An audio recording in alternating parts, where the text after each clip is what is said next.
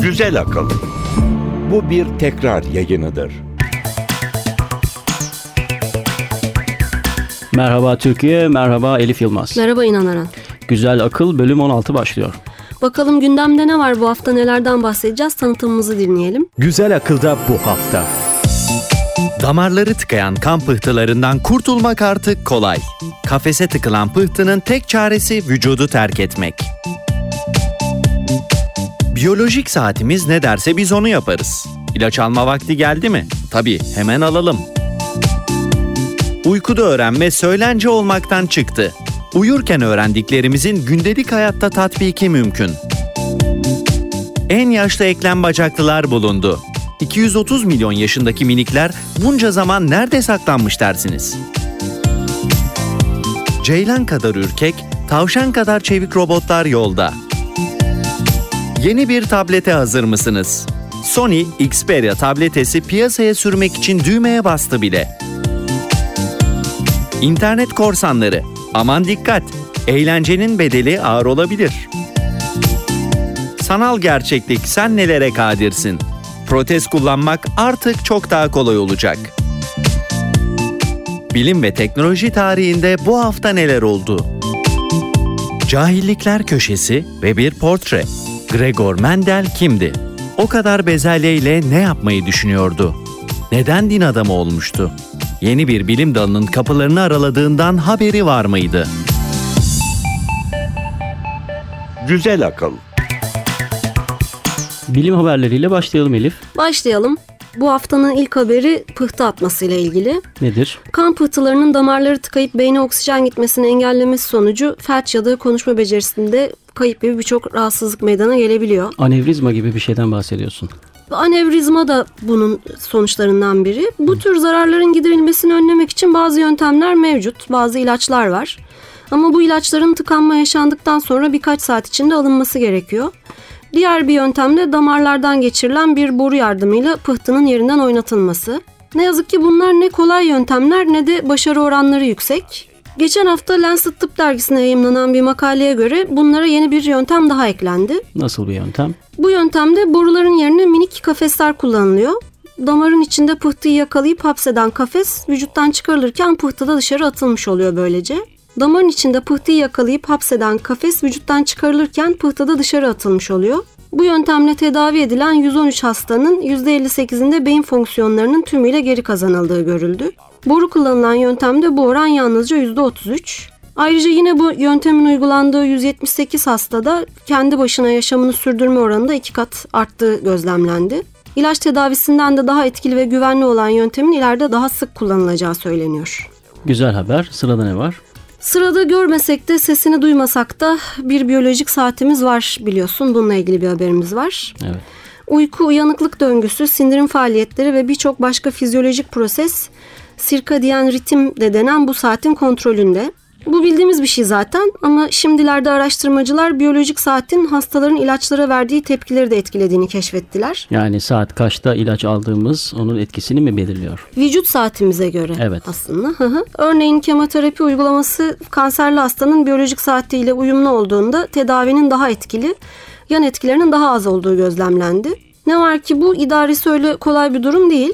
Çeşitli yöntemler deneniyordu elbette ama bunlar çok tatmin edici sonuçlar vermiyordu. Japonya Kobe'deki Gelişimsel Biyoloji Merkezi'nden araştırmacılar yeni bir yöntem geliştirdiklerini açıkladılar. Bu alternatif yöntemde vücuttaki biyolojik etkinlikler sonucu kanda oluşan 50'den fazla hormon ve amino asit düzeyi ölçülüyor ve moleküler bir zaman çizelgesi çıkarılıyor. Bu zaman çizelgesi de doktorların hastaya ilaç verişlerini hastanın biyolojik saatiyle senkronize etmelerini sağlıyor. Araştırmayı yürüten Hiroki Ueda bunun kişiselleştirilmiş tıp uygulamalarının da ilk adım olacağını söylüyor. Yani bundan sonra sabah 1, öğlen 2, akşam 3, tok karnı aç karnı gibi değil de biyolojik saatinizin uyumlu e, zaman dilimlerinde ilaç kullanacağız. Evet artık onu nasıl ayarlayacaklar tam bilemiyoruz ama Japonlar yapar. Japonlar yapmışsa doğrudur değil mi? Üçüncü haberimiz nedir? Gece yatarken yastığın altına kitabı koyup sabah kitaptaki her şeyi öğrenmiş halde uyanmak sınav öncesi tüm öğrencilerin hayalidir değil mi? Muhtemelen. Uykuda öğrenme konusuyla ilgili hep bir takım haberler dolaşır. İşte daha kolaymış, yok öyle bir şey yokmuş gibisinden. Rüyalarınızı yönetebilirsiniz. İsrail'deki Weizmann Bilim Enstitüsü'nden araştırmacılar 55 sağlıklı denekte bir çalışma yaptılar. Klasik koşullandırma yöntemiyle deneklerin koku müzik ilişkisine tepkilerini gözlemlediler. Odaya güzel kokular salındığında belirli bir müzik eseri, kötü kokular salındığında ise başka bir parça çalınmış. Tabi başlarına gelenden haberleri yok. Deneklere bundan bahsedilmiyor. Tıpkı uyanıkken olduğu gibi uykuda da güzel koku alındığında koklama daha güçlü hale gelirken kötü kokuda havayı daha az kokluyoruz. Fakat deneklerin uyanıkken ve aslında ortamda koku yokken ilişkili müziği duydukları anda koku alma davranışlarını değiştirdikleri gözlemlendi. Yani güzel kokuya eşlik eden parça çalınırken daha güçlü koklama hareketi yaparken kötü kokuyla ilişkili parçayla birlikte tersini yapıyorlar. Uzmanlar beyindeki bu süreçlerin komadaki ya da bitkisel hayattaki hastaların beyinlerindeki nöronlar arası iletişime benzerliğini ortaya çıkarıp uykuda öğrenme yöntemiyle tedavi gerçekleştirilebileceğini düşünüyorlar. Yani hastanelere e, çiçek götürmenin bilimsel yönden de bir anlamı varmış. Güzel kokular insan sağlığına olduğu kadar e, zihne de iyi geliyormuş. Evet faydalıymış. Son haberimiz. Son haberimiz tam 230 milyon yıl önce iki yaramaz akarlı bir tatarcık şu anda soyu tükenmiş olan kozalaklı bir tür ağaçtan sızan reçinenin içine hapsolmuşlar ve bir daha da kurtulamamışlar. Masalın sonunda bizi ne bekliyor? Masalın sonunda bizi güzel bir şey bekliyor. Hadi bakalım. Belki ölümleri ses getirmemişti ama yeryüzünün en yaşlı eklem bacaklıları olmanın baş döndürücü şöhretini yaşıyorlar şimdi. Eklem bacakların 400 milyon yıldır yeryüzünde yaşadıkları biliniyor. Ama bundan önce amber içinde bulunan en eski fosil sadece 130 milyon yaşındaydı. Onu da beğenmiyoruz 130 milyon yılı bak. Genç. İtalya'nın kuzeydoğusundaki Dolomita Dağları yakınlarında bulunan fosillerin vücutları her ne kadar çok iyi korunmamış olsa da araştırmacılar bunlardan ikisinin daha önce tanımlanmamış yeni tür akarlar olduğunu ortaya çıkardılar. Günümüzde bu grup altında 3500'den farklı tür bulunuyor. Araştırma sonucu ortaya çıkan bir başka şaşırtıcı olay da 230 milyon yıllık amber içindeki varlıklarının eklem bacakların çiçekli bitkiler tarih sahnesindeki yerlerini almadan önce evrim geçirmeye başladıklarına işaret etmesi oldu. Kahveyle aran nasıl? Kahve severim ya. Ne kadar? Güzel bir şey. Az mı çok mu? İşte günde birkaç bardaklık. Ben günde 1 litre içiyorum aşağı yukarı. Şu ana dek zararını görmedim. Gerçi kahveye fazla şeker attığım için sürekli kınanıyorum. Ee, ama olsun şekerli kahve seviyorum. Almanya'dan bakteriyel enfeksiyon da kahve sevgisini elektronik yorumlamış. Hatta makineden damlayan sıcak kahve sesini bile yerli yerinde kullanmış. Dinleyelim. Kafe, kahve, bakteriyel enfeksiyon.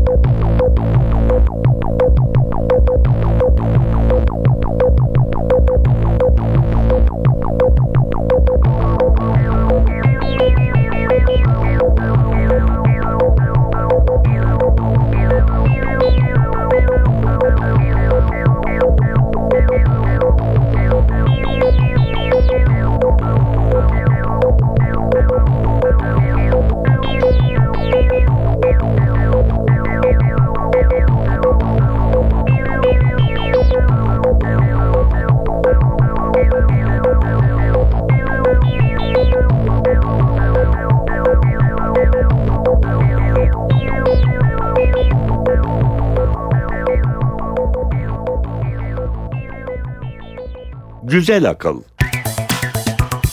Elif bu hafta bizim için hangi teknoloji haberlerini derledin? Bakalım neler derlemişiz. Güvenli laboratuvarlarda tasarlanan robotlar gerçek dünyanın tehlikelerinden kaçmak için çok yavaş kalıyorlar. Yeni bir yazılım robotlara memelilerdekine eşdeğer amigdala sağlayabilecek. Amigdala tehlike ve tehditlere karşı tepki vermemizi sağlayan beyin bölgelerinden biri biliyorsun. Ee, tepki neydi? Fight or fly mı? O artık herhalde karşılaşılan tehdide göre değişiyordur. İngiltere'deki Rock Manor Research adlı şirketten Mike Hook ve ekibinin geliştirdiği Startle adlı yapay sinir ağları düzensiz ve tutarsız verileri gözlüyor. Normal dışı bir veriye rastlanırsa bunu çevrede bir tehlikenin varlığına işaret kabul ediyor. Diyelim ki robotik sensörlerden bu tür bir veri geldi ve Startle robotun önünde bir çukur olduğunu fark etti hemen araç kontrol sistemine yol hesaplarının daha önce yapılması komutunu geçiyor. Böylece pahalı sayısal algoritmalar her şeye karşı değil sadece anormal bir sinyal alındığında gerekli durumlar için kullanılabiliyor. Amigdalayı taklit eden tasarımın aynı zamanda araç navigasyon cihazlarında, robotik sağlık izleme aygıtlarında ve karmaşık bir çevrede hareket eden tüm cihazlarda kullanımı da gündemde. Örneğin trafikte diğer sürücülerden gelen beklenmedik hareketler araçtaki yazılım tarafından çok çabuk algılanabilecek ve duruma göre tedbir alınabilecek. Cumartesi günü Eminönü cehennem kalabalığında sağa sola çarpmadan yürüyemizi sağlayabilse böyle bir teknoloji harika olabilir. Evet Startle'ı Eminönü'nde görmek umuduyla. İkinci haberimiz ne? Bir süredir söylentisi dolaşan Sony'nin yeni tablet bilgisayarı Xperia Tablet S'in bu ay Berlin'de gerçekleştirilecek elektronik fuarı IFA 2012'de görece, göreceği çıkacağı açıklandı. Hmm. Tegra 3 işlemciye sahip olan ve Android 4.0 ile çalışan 20 inçlik tablet suya dayanıklı ve önceki modellerden çok daha ince. Tasarlanan kızılötesi uzaktan kumanda sayesinde oluşturulan kısa yollarla tek bir dokunuşla birden fazla aygıtı açmak ve ayarlarını yapmakta mümkün olabilecek. Ne büyük, güzel. Büyük kolaylık evde düşünsene. Evet. Suya dayanıklı olduğu için evde ve dışarıda ıslak ortamlarda da kullanabileceğinden mutfak tableti ünvanını şimdiden kazandı. Sony geçen yıl Nisan ayında çıkardığı tabletle istediği ticari başarıyı yakalayamamıştı. Ama bu defa iPad'in ardından piyasada ikinciliği oynuyor. Gerçi Amazon'un Kindle Fire'ı, Samsung'un tabletleri ve Google'ın yeni Nexus 7'si rekabeti bırakmaya niyetli değil. Bakalım bu kızışmış rekabet ortamında aradan sıyrılıp istediği hedefe ulaşabilecek mi? Bakalım izleyeceğiz. Üçüncü haberimiz. Üçüncü haberimiz internet korsanlarını ilgilendiriyor. Merakla dinleyelim. Genç bir internet korsanı daha yakayı ele verdi. Yazık olmuş kim o? FBI 20 yaşındaki Reynaldo Rivera'nın geçen yıl Mayıs ayında Sony'nin internet sitesine yapılan saldırıdan sorumlu olduğunu iddia ediyor. Anlaşılan korsan dayanışması da bir yeri kadar. Çünkü Rivera'yı ele verenin daha önce tutuklanan ve Lasex adlı grupta dirsek dirseğe mücadele verdiği düşünülen Cody Kretzinger olduğu söyleniyor. Lasex meşhur korsan oluşum Anonymous'tan farklı olarak saldırılarını siyasi amaçlarla değil daha çok eğlence olsun diye gerçekleştiriyor. Fakat bu eğlencenin bedeli ağır. Rivera suçlu bulunursa 15 yıla kadar ceza alabilir. Sony saldırı sebebiyle 600 bin dolar kaybettiğini ve düzenlediği online yarışmalara katılanların kişisel bilgilerinin internette yayınlandığını açıkladı. FBI Rivera'nın saldırıyı SQL Injection adı verilen bir teknikle gerçekleştirdiğini ve Sony'den para çaldığını iddia ediyor. Birbirleriyle iletişim halindeki LASEX üyeleri de saldırı sırasında çok basit bir teknikle sitenin güvenliğini kırdık. Bu kadar kolay erişilebilen bir siteye neden güveniyorsunuz diye bir mesaj yayınlamışlardı. Acaba onların da sitelerinin şifreleri 1, 2, 3, 4, 5 miydi? Olabilir. Grup daha önce İngiliz The Sun gazetesinin sitesine saldırıp gazetenin sahibi Rupert Murdoch'ın öldüğünü, Amerikan televizyon kanalı PBS'in sitesinden ise 1996'da yaşamını kaybeden rapçi Tupac Shakur'un hayatta olduğunu duyurmuştu. Belli ki gerçekten kendi çaplarında eğleniyorlar. Ama... Troll, troll diyoruz biz bunlara. Evet trollük yapıyorlar ama tabii saldırdıkları siteler büyük ve ciddi şirketlere ait. Bir de genç korsanların gaza gelip marifetlerini Twitter'dan duyurmaları da haklarında pek hayırlı olmuyor galiba. E maalesef sosyal medyanın kötüye kullanımı, suistimali, istismarı diyelim. Son haberimiz? Son haberimiz protest kullananlara müjde.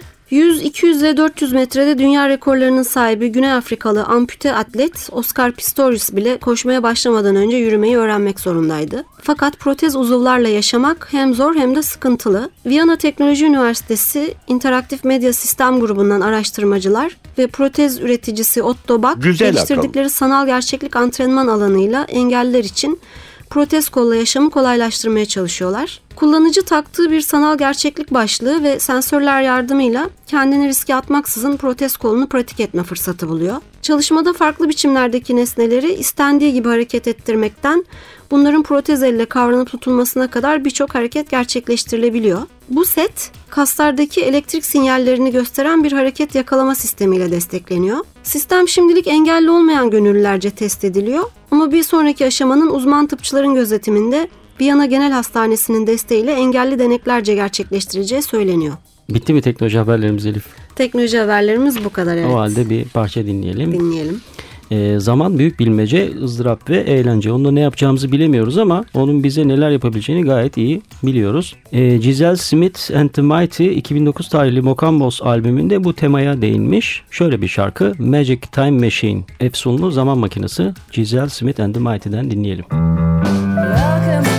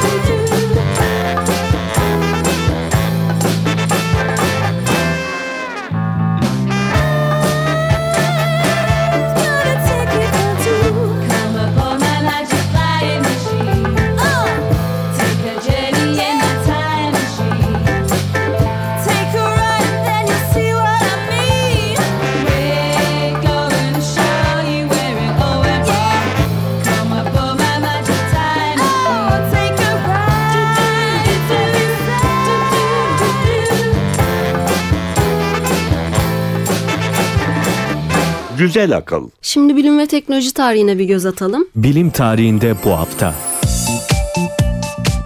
27 Ağustos 2003. Dünyanın en büyük pili acil güç sağlamak üzere Alaska'nın ikinci büyük kenti Fairbanks'e yerleştirildi. Kent Alaska ve Amerika Birleşik Devletleri'nin geri kalanı arasında güç nakil hattı olmaksızın bir elektrik adasına dönüştürüldü. Kötü hava koşulları yüzünden tüm kent sık sık elektrik kesintisine uğruyordu. Kışın sıcaklığın sıfırın altında 51 santigrat derece olduğu kentte dizel yedek jeneratör devreye girene kadar pilin sağladığı 7 dakikalık güç hayati önem taşıyor. 28 Ağustos 1845 ünlü popüler bilim dergisi Scientific American'ın ilk sayısı yayımlandı. Becerikli Rufus Porter'ın editörlüğünde haftalık olarak yayımlanan derginin satışı ilk sene 300'den azdı. Daha sonra aylık periyoda dönen dergi 1853'te 30 binden fazla satmaya başlamıştı. Şimdi halen, kaç satıyor biliyor musun? halen yayınlanıyor. Kaç satıyor? Tüm dünyada 1 milyondan fazla satıyor Scientific American.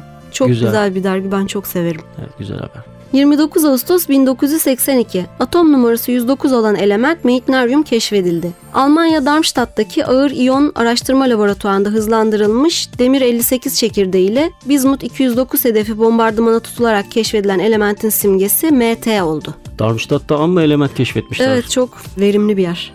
30 Ağustos 1979 Howard Koeman Michaels güneşle çarpışması bir uzay aracı tarafından kaydedilen ilk kuyruklu yıldız oldu. Kayıt cihazının tasarımı ve yönetimi tahmin edilebileceği gibi Martin Koeman ve Don Michaels'a aitti.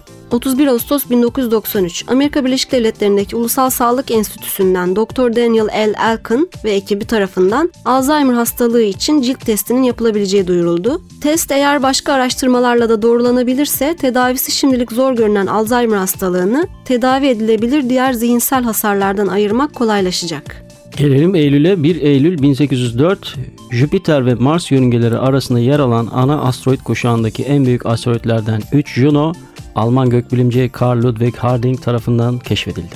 Evet aslında biz bu bölümde pek ölüm haberi vermiyoruz ama 25 Ağustos'ta birini kaybettik. Kim? Ay'a ilk ayak basan insan olan Neil Armstrong. Neil Armstrong'u. Onu da analım buradan. İnsanlığın o en büyük adımını atan Neil Armstrong'u kaybettik. Onu da anmış olalım. Dileriz insanlar Ay'a, Jüpiter'e, Venüs'e, Mars'a gidebilirler bir gün. Şimdi sırada cahillikler köşesi var onu dinleyelim. Cahillikler Köşesi. Yeryüzünde insan eliyle yapılmış en büyük yapı hangisidir?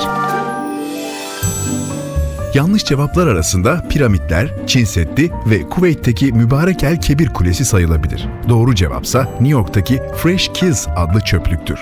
Staten Island'da 1948 yılında açılan çöp depolama alanı çok geçmeden insanlık tarihindeki en büyük projelerden biri haline geldi ve Çin Seddi'ni bile geride bırakarak dünyada insan eliyle yapılan en büyük yapı oldu. Yüz ölçümü 12 kilometre kare olan çöplüğün en yüksek noktası Özgürlük heykelinden 25 metre daha yüksek. Çöplük, yöre halkının baskısıyla 2001 yılında kapatıldı. Ancak Dünya Ticaret Merkezi'nin yıkılmasıyla devasa enkazı atacak bir yer gerekince tek bir sefer için tekrar açıldı. Daha sonra alan düzleştirildi, park ve yaban hayatı sahası olarak düzenlendi.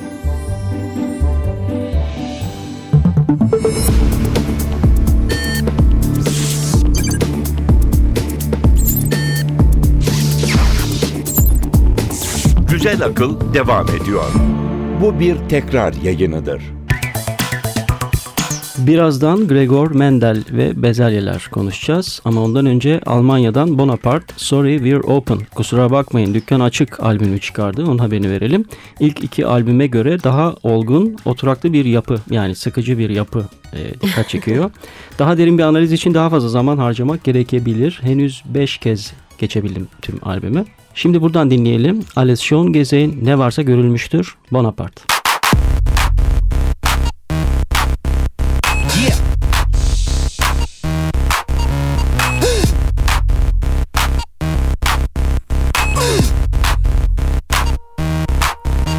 Stromgitarre durchgesägt.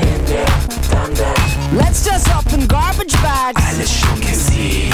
Kleiner frecher Wuselmann. A beer shower for everyone. Schminke, Schminke raufgeklatscht. LED triangle rocks. Alles schon gesehen. Computermann ist unten nackt. Stage time? Now we're fucked. Pack die Nase in den Schnee.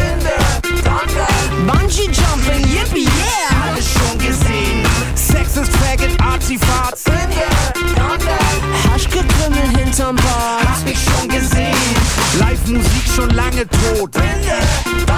A stage dive in a rubber boat. Alles schon gesehen. I rap now in English now. Deutscher Techno, alte Sau. Du kannst ja gar nichts sehen mit deiner Maske auf. Du kannst ja gar nicht sehen mit deiner Maske auf. Du kannst ja gar Du nichts kannst ja sehen. Du kannst ja gar nichts sehen. Du kannst ja gar nichts sehen mit deiner Maske auf. Güzel akıl. Gregor Johann Mendel. İstisnasız tüm canlıları ilgilendiren en temel konularda kapıları ardına kadar açan, azim ve çalışmanın meyvelerinin er ya da geç toplanacağını herkese kanıtlayan bilim insanı, kendi halinde mütevazi bir din adamı, becerikli çiftçi, kimseyle bir meselesi olmayan, kendini yaptığı işe adayan sakin kişilik, genetik biliminin kurucusu babası.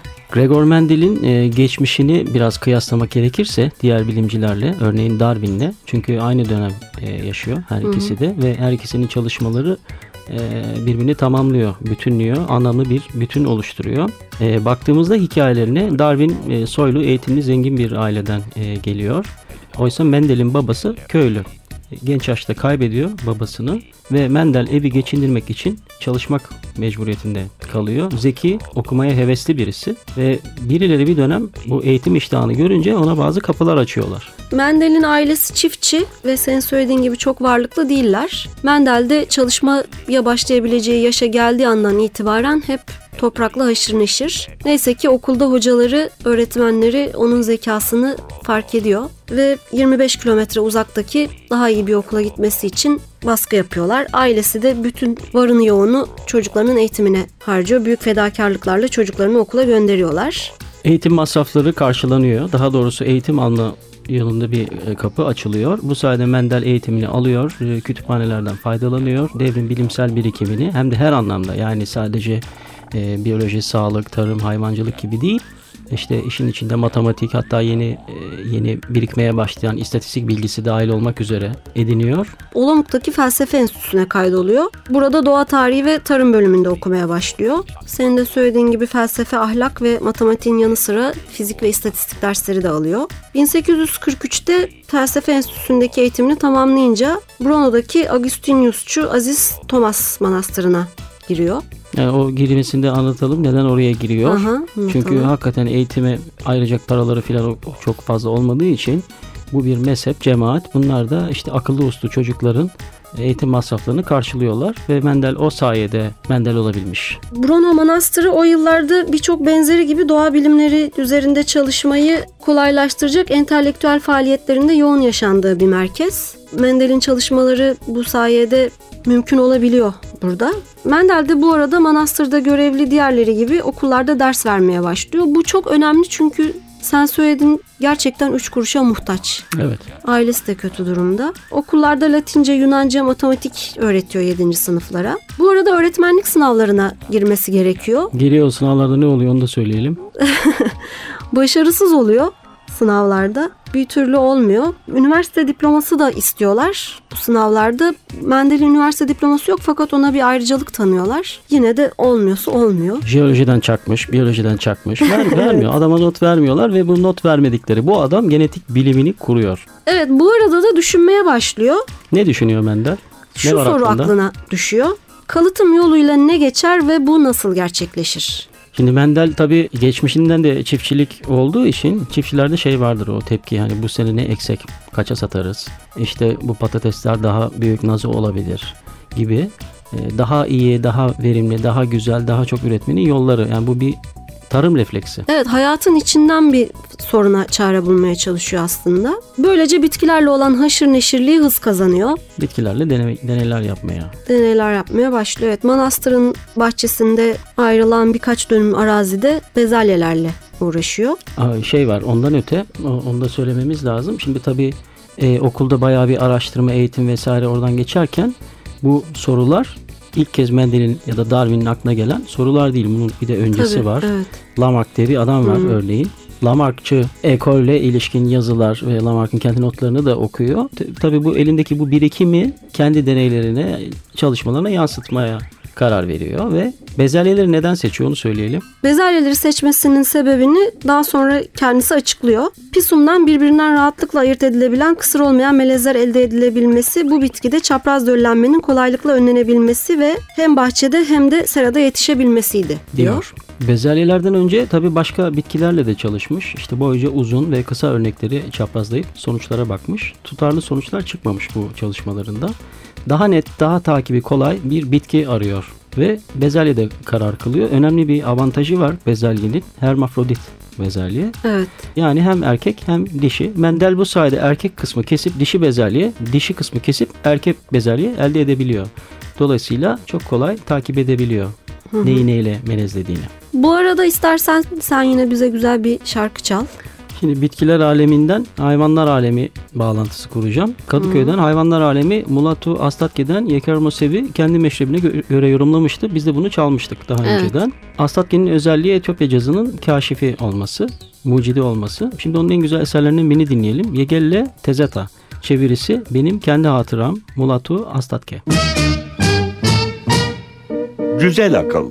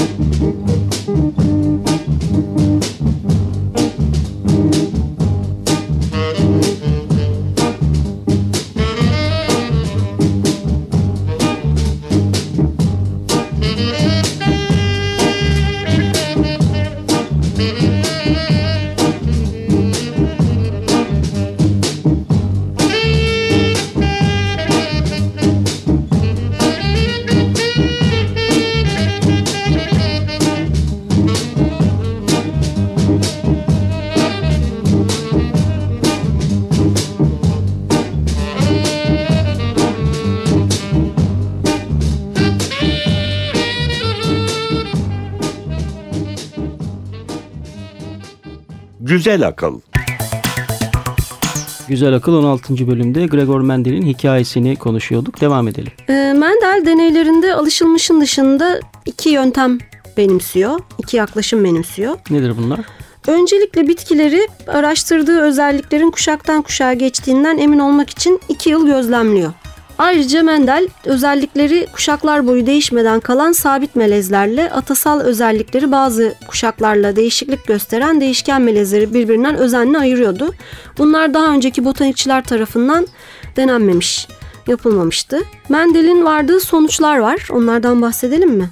Sonuçlardan biri anne babaların ve döllerin farklı özelliklerinin her biri belirli bir o sıralarda gen terimi yok tabi öge diyor. Bir öge tarafından belirlenir. Her özellik için belirli bir öge vardır. Bu saptama birinci Mendel yasası ya da ayrışma ilkesi olarak geçer. Yani aslında basitçe şöyle söyleyebiliriz. E, Mendel şöyle söylüyor basitçe. Saç rengini be- belirleyen öge ile göz rengini belirleyen tamamen farklıdır. Aynı öge ikisini de belirlemez ve bu genler ya da ögeler kuşaktan kuşağa aktarılır. Hani ne deriz? Oğlan dayıya kız halaya çeker. Daha lamarkçı bir değişimiz de var. Ye tatlıyı doğur hakkıyı, ye ekşiyi doğur Ayşe'yi gibi. Yani aslında Mendel'den önce, Darwin'den önce e, insanlar bu çocuk neden mavi gözlü, bu niye bu kadar uzun boylu, beriki neden zeki gibi Kime çekmiş? e, sorular var fakat mekanizmayı bilmiyor hiç kimse. Tabi bunlar kalıtımla yani genetikle, evrimle ilişkin e, bilgiler. Kabataslak bu kavrayışı bilime dönüştürebilmiş birinden bahsediyoruz Mendel. Renkli göz çekiniktir, işte baskın zayıf genetik mekanizmalar gibi şeyler ortaya çıkıyor. Mendel bu e, işte öge dediğin işte genden bahsediyor. E, bu çalışmalar tabii Darwin'e gidiyor yani Darwin bir şekilde ulaşmış bu bilgi ona fazla ciddiye almamış. Fakat Mendel'in çalışmaları Darwin'in evrim kuramını yaşatmış ve bugüne getirmiş diyebiliriz. Evet çünkü Darwin başka şekillerde açıklamaya çalışıyor bunu ama başarılı olmuyor. Çünkü burada matematik var, istatistik var. İstatistik evet. Yani kaya gibi, beton gibi bilgi var.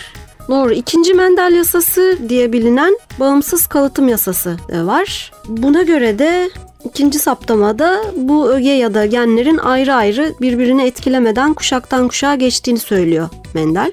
E, Bir de üçüncü sonucu var. Buna göre de göz rengi ya da saç rengi gibi atadan alınan her özelliğin biri anneden diğeri babadan gelen o özellikle ilgili iki öge ya da genin karşılıklı etkileşimiyle belirlendiğini ortaya koyuyor. Mendel bir ögenin her zaman diğerine baskın olduğunu da buluyor. Buna da baskınlık ilkesi deniyor.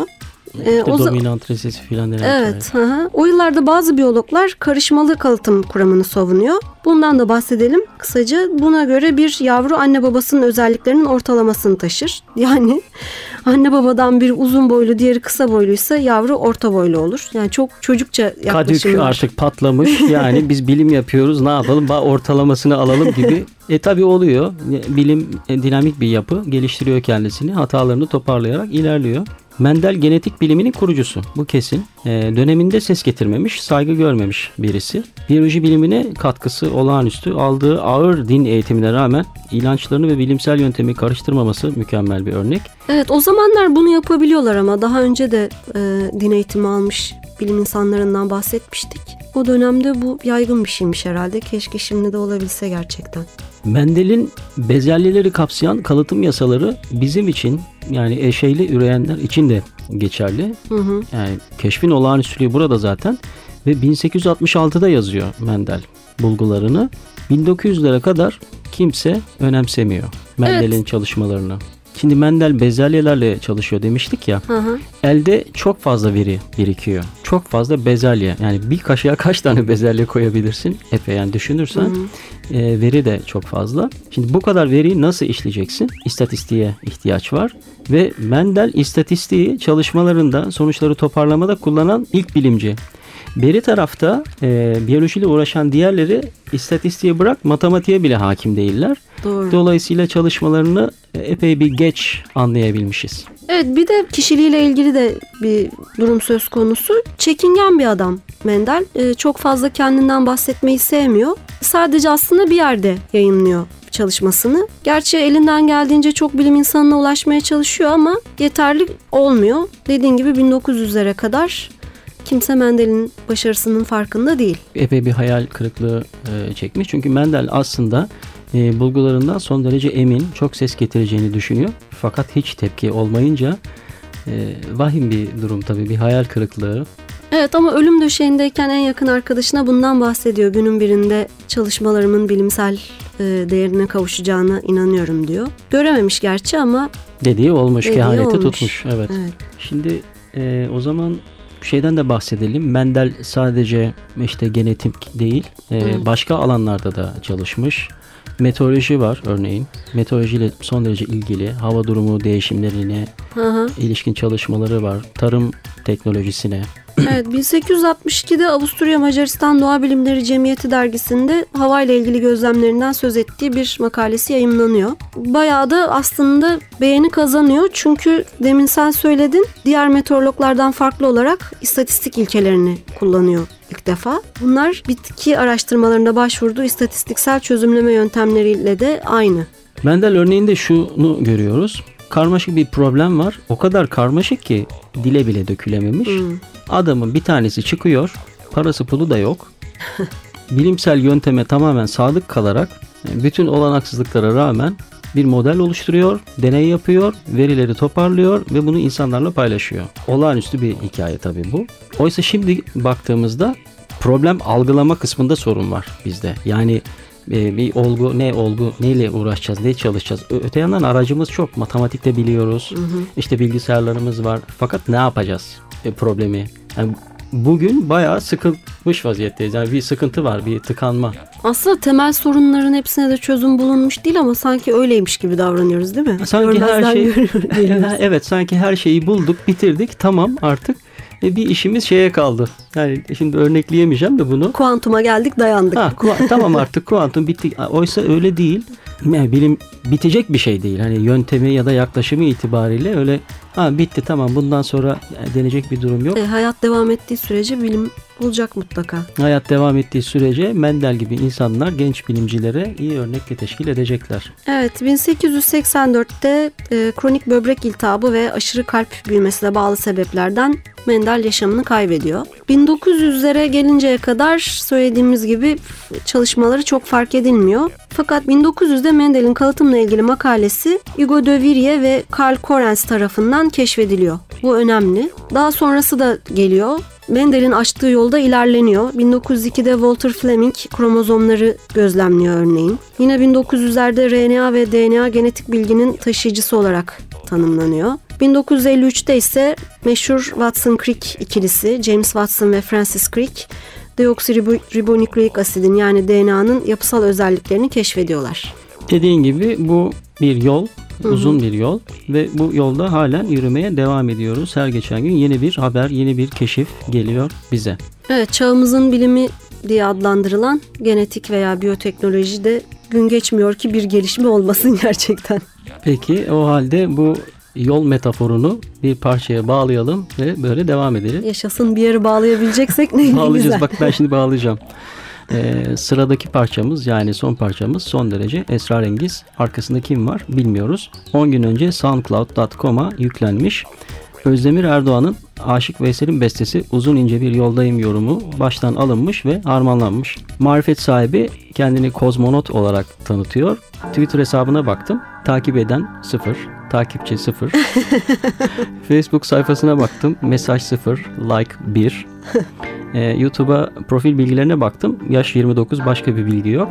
Her neredeyse kozmonot e, dileyelim müzik yapmaya devam etsin ve dinleyelim. Özdemir Erdoğan uzun ince bir yoldayım. Kozmonot Rework. Gelecek hafta görüşene dek hoşçakalın. Hoşçakalın.